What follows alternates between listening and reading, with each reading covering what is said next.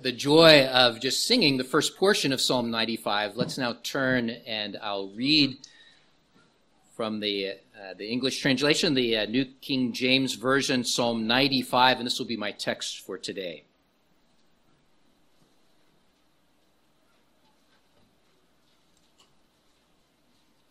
Listen as I read God's word. Oh, come, let us sing to the Lord. Let us shout joyfully to the rock of our salvation. Let us come before his presence with thanksgiving. Let us shout joyfully to him with psalms. For the Lord is the great God and the great King above all gods. In his hand are the deep places of the earth. The heights of the hills are, are his also. The sea is his, for he made it, and his hands formed the dry land. O come, let us worship and bow down. Let us kneel before the Lord our Maker. For he is our God, and we are the people of his pasture and the sheep of his land. Today, if you will hear his voice, do not harden your hearts as in the rebellion, as in the day of trial in the wilderness, when your fathers tested me. They tried me, though they saw my work. For forty years I was grieved with that generation and said, It is a people who go astray in their hearts, and they do not know my ways. So I swore in my wrath, they shall not enter my rest. Throughout this year, we've been asking the Lord to help us to learn to love the Psalms. It's been a very enjoyable path for us to be considering how the Psalms lead us to worship God. And it is particularly connected with worship. And I want to call your attention to that this morning that a love for the Psalms would, would be nothing unless it was connected with a heartfelt worship to the Lord. There are plenty of people who might be able to study the Psalms academically. People do that with the scriptures in, in their entirety. You could go about looking at the Psalms only academically or musically. But what I want you to recognize today is that the Psalms are an expression of heartfelt worship, and they lead us to worship the one true God. Just as an example, uh, throughout this journey, I've been calling the, your attention to the fact that, that I grew up singing the Psalms, something that has been near and dear to my heart. But there was a time when I was the age of, of some of you in the congregation, when I was when I was a little boy, when worship was kind of uh, kind of boring to me, and I would make sure that I I could see the clock, and and or I would look at my dad's watch as he sat beside me to see when will this be done because I was ready to go and play with my friends. Didn't understand what worship was all about. And as I grew and as I learned about the gospel of Jesus Christ, worship and the Psalms took on new meaning to me. Because in God's providence, as I hope with each of you young people, that I hope that each of you is coming to understand that unless God saves you from your sins, that you're lost forever. And that was something I came to understand. And by God's grace, I came to repent and to ask Jesus to be my Savior.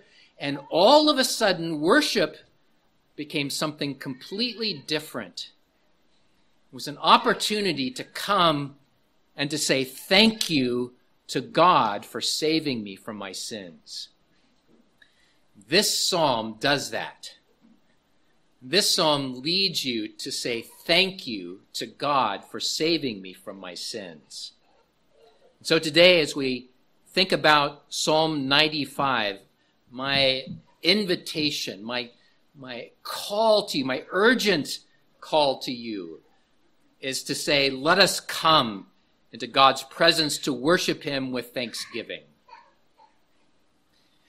The psalm starts with what, what we might come to call a, a call to worship. It's an invitation by God Himself to come into his presence to worship him.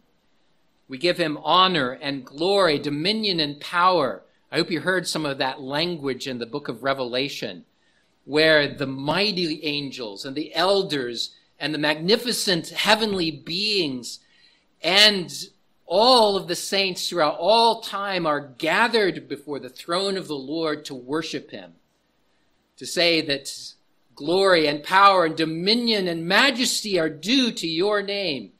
And it is God who invites us to do that. It is God who makes a way for us as sinners to come into his presence. So the psalm starts off with that invitation, with that earnest call. Oh, come. Let us sing to the Lord. Let us shout joyfully to the rock of our salvation. Let us come before his presence with thanksgiving. Let us shout joyfully to him with psalms. And then verse 6 repeats that call Oh, come, let us worship and bow down. Let us kneel before the Lord our Maker. And I hope that you're struck with this, this wonderful outburst of praise that happens. The people of God, both now and in the past, and in heaven and in the future, are all gathered together to give thankful voice to God for his many blessings. There is an eagerness to gather to worship. That comes through with that idea of the, the exclamation, Oh, come. Now, uh, you might uh, think about other invitations that you've had that uh, compel you to come to serve on jury or uh, or informing you of your class schedule, and you're just like, oh, great. Uh, this is something completely different. This is a, a passionate appeal and an appealing appeal to come and to worship the Lord. Imagine having an invitation to dinner with your favorite person in the world. Maybe that's your favorite author or athlete that has come into town and has said, I want to have dinner with you. Maybe your spouse has invited you out on a special dinner date. Or maybe your dad or your mom has said to you, I want to take each of my children out one by one. I want to go individually with you to Braum's tonight. Will you go to Braum's with me tonight? And imagine how eager you are to accept that invitation. Now think about this. This invitation comes from Almighty God. He invites you to come to be with Him in worship. Look at those first six verses, and I want you to take note of the power of the poetry that this psalm uses. Throughout our series of learning to love the Psalms, I've been pointing out to you some of the devices that poetry uses, and I'll do the same again. One way that the Psalms call attention to a certain fact is that they'll say it again, but with different words. So there's some repetition that happens here, but uh, like good poetry, they'll they'll multiply the different words or the different concepts that are used. So so just look at, at the words that are used to invite you and the words that describe our worship. Oh, come, let us sing. Let us shout joyfully to him. Let us come before his presence with thanksgiving. Let us worship and bow down before him. Let us kneel before the Lord our Maker. So just in these short verses, there's, there's expressions of, of passionate, eager praise, of singing and shouting joyfully to the Lord. It speaks about a certain, a certain posture that, that may, be, uh, may be used, of bowing before the Lord, of kneeling to Him. We use this language of, a lot as we bow our heads before Him and, uh, and in our hearts kneel before the Lord our Maker. These are all expressions of our worship to God. Then let me take a couple of these things and expand on the elements here. And again, in keeping with our theme, I want you to notice how singing is part of our worship. we sing. Have you ever just stopped and, and wondered about that? Why is it that we sing? I, I remember a, a book of a, of a woman in our denomination uh, uh, that was converted, and she wrote her testimony in, the form of a book, and she said, I sing because I'm happy. Now, there are other reasons why we sing, but that's one of them. And we sing in our expression of worship. And there is, there is something uh, about singing that moves us to express truths both rationally and emotionally. It engages the head and the heart. I, I see some of you nodding do you know what that's like? How, how music connects with you in a way that, that does communicate a truth to you or expresses something that, that you know and that you hold as true, but it, expresses it in a passionate way with conviction. And that's something that the that singing does. It moves us to joy or sorrow the expression of those emotions. It, it leads us to cry out with, with the thrill of victory or the agony of defeat. We engage the mind and the heart in the act of worship. Singing has this effect. Poetry has this effect. The Psalms have this effect the Psalms and singing come together in a way that move our hearts and express rationally the truths that we hold so dear. Singing the Psalms, then, is a part of our worship as, as a drawing near to express heartfelt worship to the Lord. The second thing under this call to worship is I want to underline the invitation to come to the Lord with thanksgiving. I hope that's a, an invitation that resonates with your, with your heart as you look forward later this month to celebrate our national holiday of Thanksgiving. Now, I, I assume you all know that the book of Psalms came well before the first Thanksgiving here in the United States.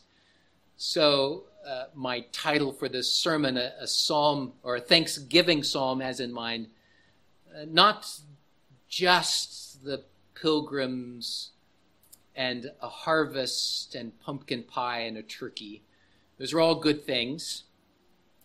But this has in mind giving thanks to God. And I say that directly because as I read different things about preparing for the upcoming Thanksgiving Day, I find that there are there are some good things that are expressed.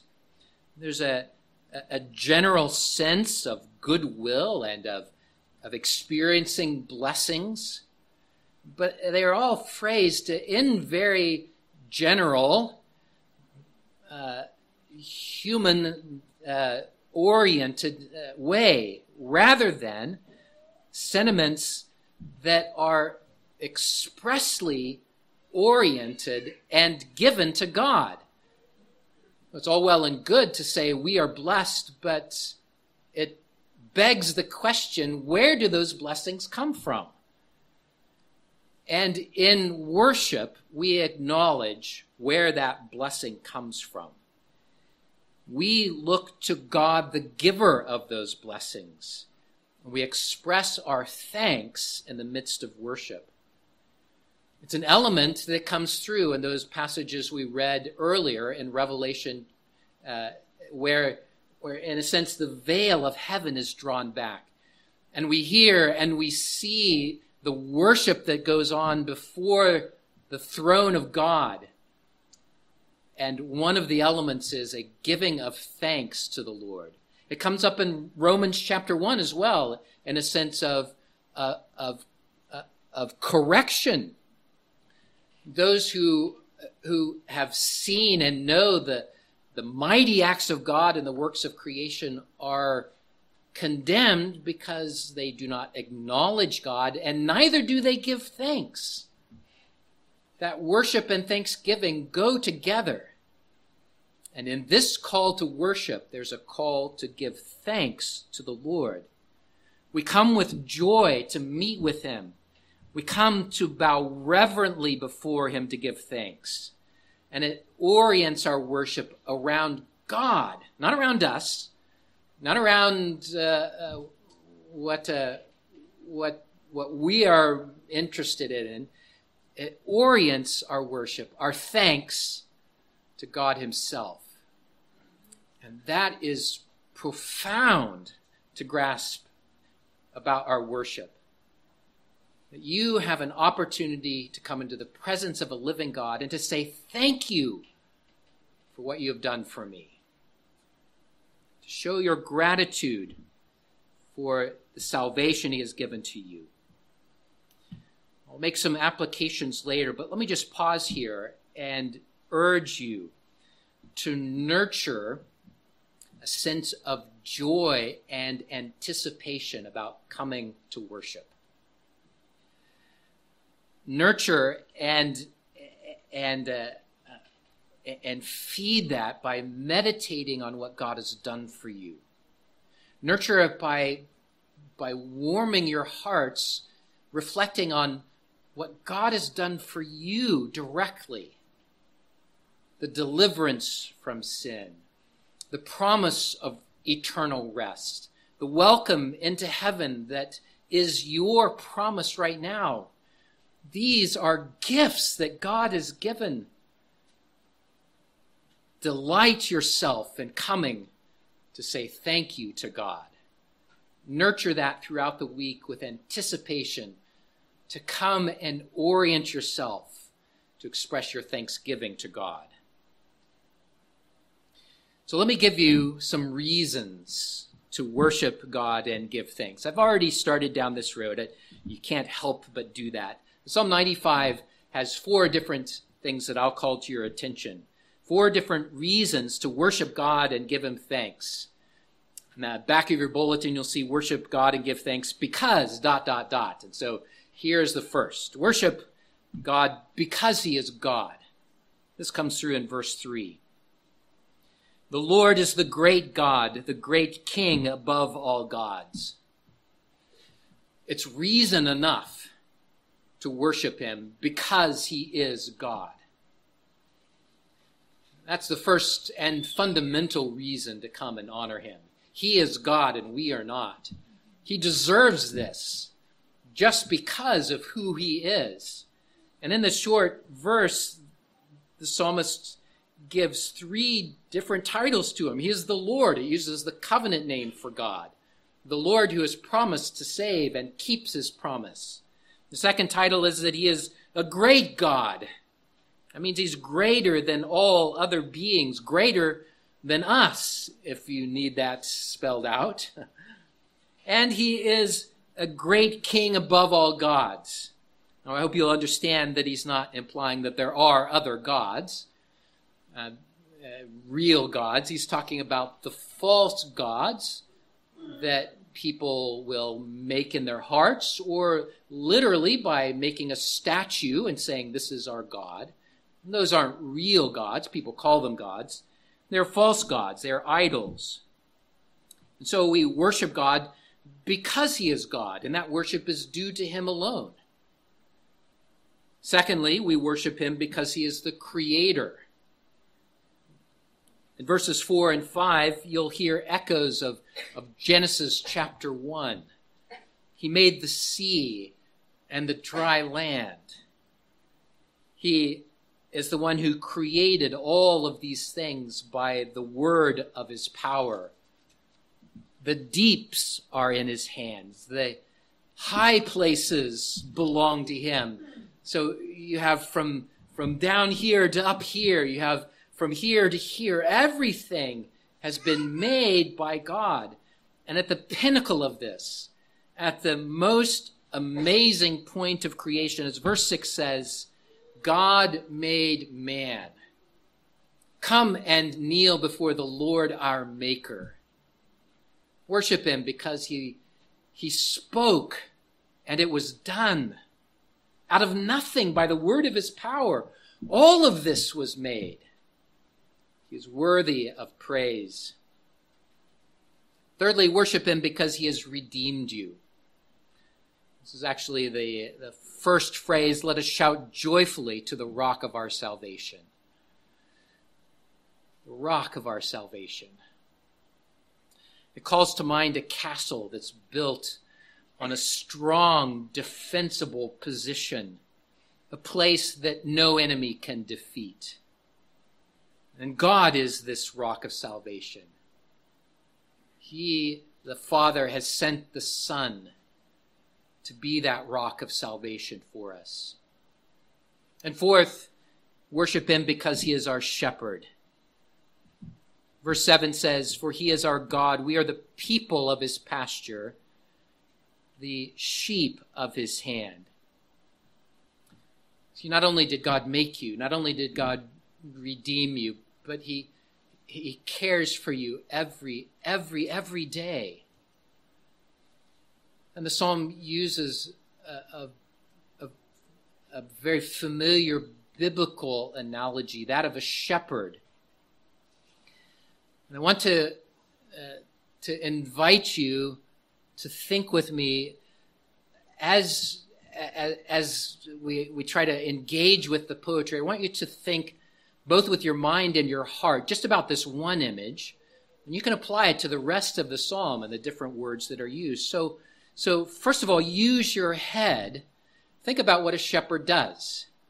You can start listing, well, a shepherd takes care of his sheep. He gives them food. He protects them from enemies. You can go on and list some of those things. But now, apply that to God. Apply that to Jesus and list the ways that, that, that God has acted as a shepherd to save you. Jesus, as the great shepherd, has laid down his life for you for his sheep. He provides spiritual food. He protects you from enemies. And you can make a, an even longer list on your own. Keep going with that, and you can rationally think of those truths that are declared about God being our shepherd. Now use your heart. How does this description move you? And again, let's start with the shepherd, or maybe uh, maybe picture the lost sheep. Think about the dark night of, of the terror of that night for a sheep that has gone astray. Then picture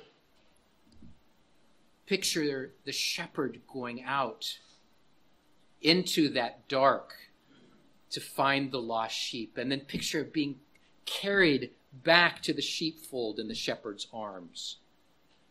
And then apply that to Jesus. Apply that to the spiritual truth that is being represented there. Remember, rem- remember that, that you were terribly lost. And maybe you are that way today. Remember that you were not only chased by wolves, but you were torn into pieces by them. Then picture the Savior Jesus Christ laying aside the glories of heaven to come as a man to save us from our sins. He says that.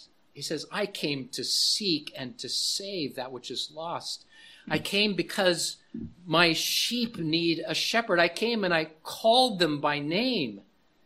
And I've redeemed them and laid down my life for them.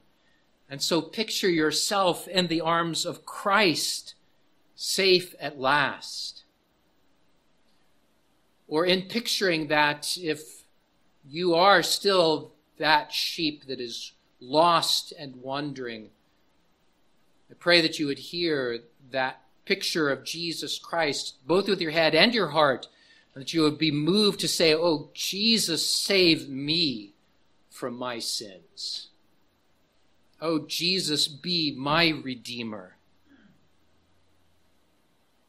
Use your head and your heart to come to this Redeemer, Jesus Christ. Let these truths move you to worship the Lord.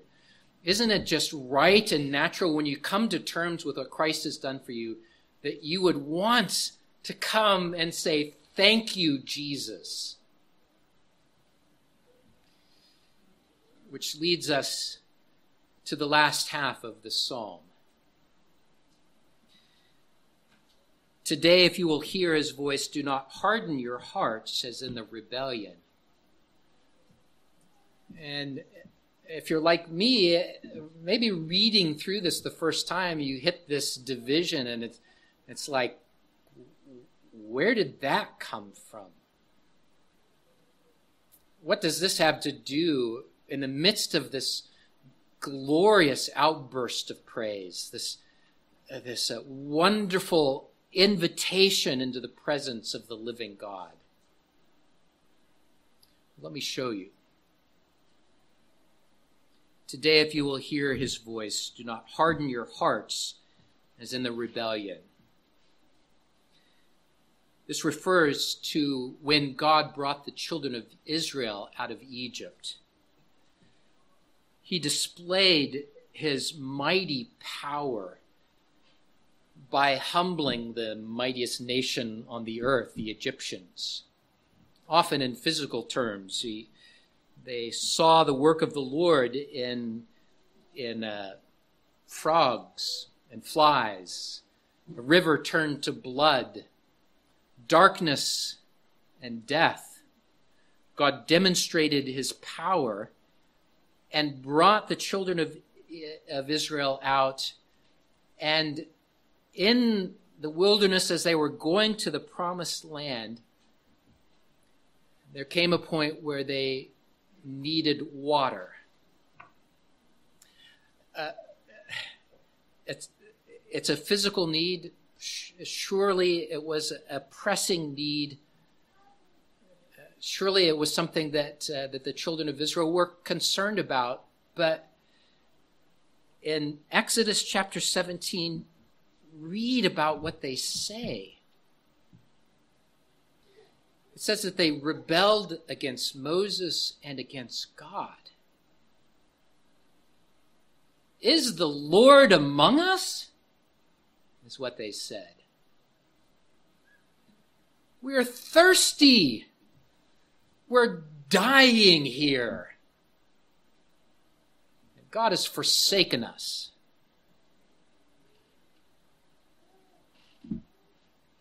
After all of what God had done. After he had demonstrated that power, they had just recently crossed the Red Sea and God had wiped out the, the Egyptian armies, and the children of Israel turned almost immediately, it feels, to begin to complain about what God was doing for them or they perceived what God was not doing for them. And so, what this psalm calls your attention to is the doubt, the disbelief, the rebellion that is expressed by ingratitude, by a lack of giving thanks this place of rebellion becomes something of a byword for the children of Israel. It's a little hidden in our English translation, but if you look at verse 8, the psalmist calls it the place of rebellion and the place of trial. Uh, those, uh, that's the translation of, of names that are given in Exodus 17. And when I say them, you may recognize them. The, the place is called Meribah and Massah, the place of rebellion, and the place of trial. And the psalm multi- multiplies uh, a description of that. It calls it a, a trial in the wilderness, a testing of the Lord, of trying him even after they saw his work, of grieving the Lord, of going astray in their hearts. God did give them answer by giving water, but he also disciplined them so that that generation, because of their unbelief, wandered in the wilderness for 40 years until all of that generation had passed away. The psalm closes with those sobering words I have sworn in my wrath, they shall not enter my rest. Much more could be said about the history, and the book of Hebrews uses it, uses this passage especially to apply it to the Jews who rejected Jesus. And I want you to think about it here in this context of a call to worship. Here's why it's present God has saved you from death itself. He has done so at the cost of the life of Jesus Christ. He hung on the cross. He bore the wrath of the Father for your sins. As I said earlier, it is right, it is natural to express a heartfelt thanks for that. It shouldn't need to be prompted, it should well up within us. God, thank you for what you have done for us. It is unnatural then to show no gratitude. And worse than unnatural, it is to be so cold in your heart that you have no room to recognize what God has done, no room to thank Him. What a stark contrast, the first half of the psalm and the second half of the psalm. Those who recognize the God of our salvation, the rock that we flee to, the shepherd that cares for us and offers thanks, and the children of Israel who came out seeing the mighty works of God and they complain it's right, as this psalm does, to call it rebellion. Now, rebellion can take many forms, but at its heart, it is a failure to worship Him, worship God. It's a failure to believe, it's a failure to give thanks. And the corollary is true too. And this gives us something of a diagnosis. I said that rebellion is a failure to worship, a failure to believe, a failure to give thanks. Turn that around and, and diagnose a failure to worship, a failure to believe, a failure to give thanks is at its heart rebellion. And the diagnosis leads to God's judgment. So I swore in my wrath, they shall not enter my rest. With that warning in mind, let me encourage you to, to diagnose yourself. Take, take the temperature of your heart, so to speak. If it's frozen, if you are bound up in your own selfish interests so much that you doubt God's goodness and grace, that you cannot find reason to give thanks to God, and if worship is tedious to you, then take stock of your heart. Is it so cold that you have not come to Christ? And I would beg with you to recognize the invitation that God has made to, to have salvation in Jesus Christ, to have deliverance from, from yourself, from, from the sins that tangle you up, from the wounds that have, have, have borne down your heart. Turn to Christ and find hope in Him. And to those of you who are following after Jesus Christ, it's good to take stock of the temperature of your heart as well. And uh, turn up the heat, so to speak. turn up the heat on your soul by, by meditating on what God has done for you. All throughout this month, we're going to be singing Psalm 95. The children are going to be memorizing it.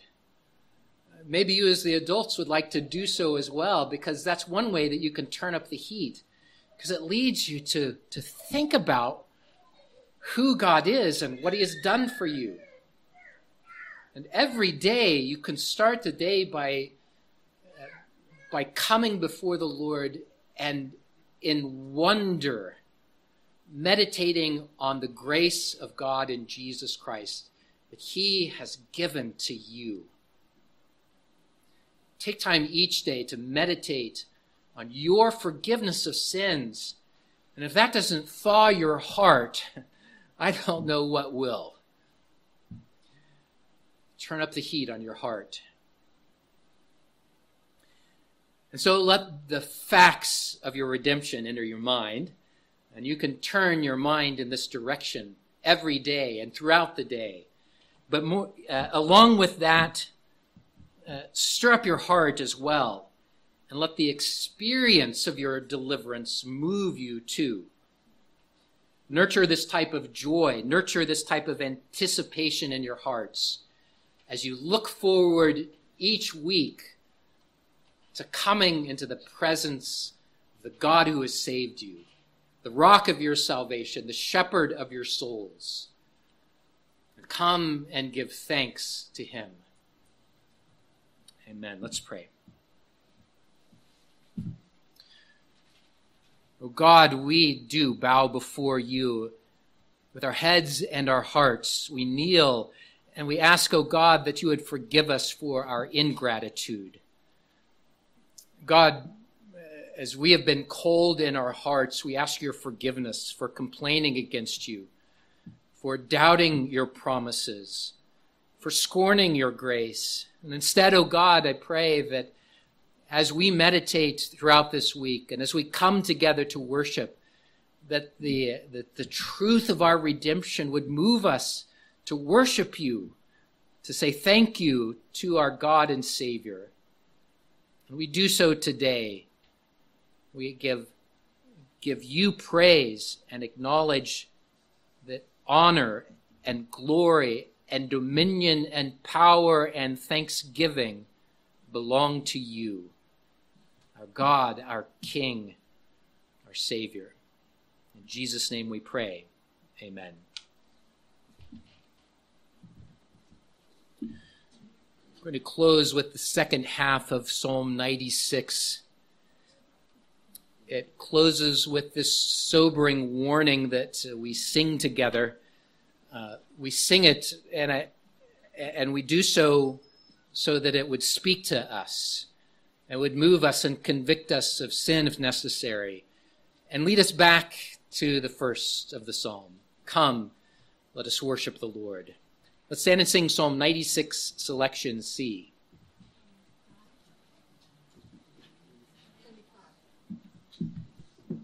I say the wrong psalm? 95. 95. 95 C. I'm sorry. Yes, 95 C.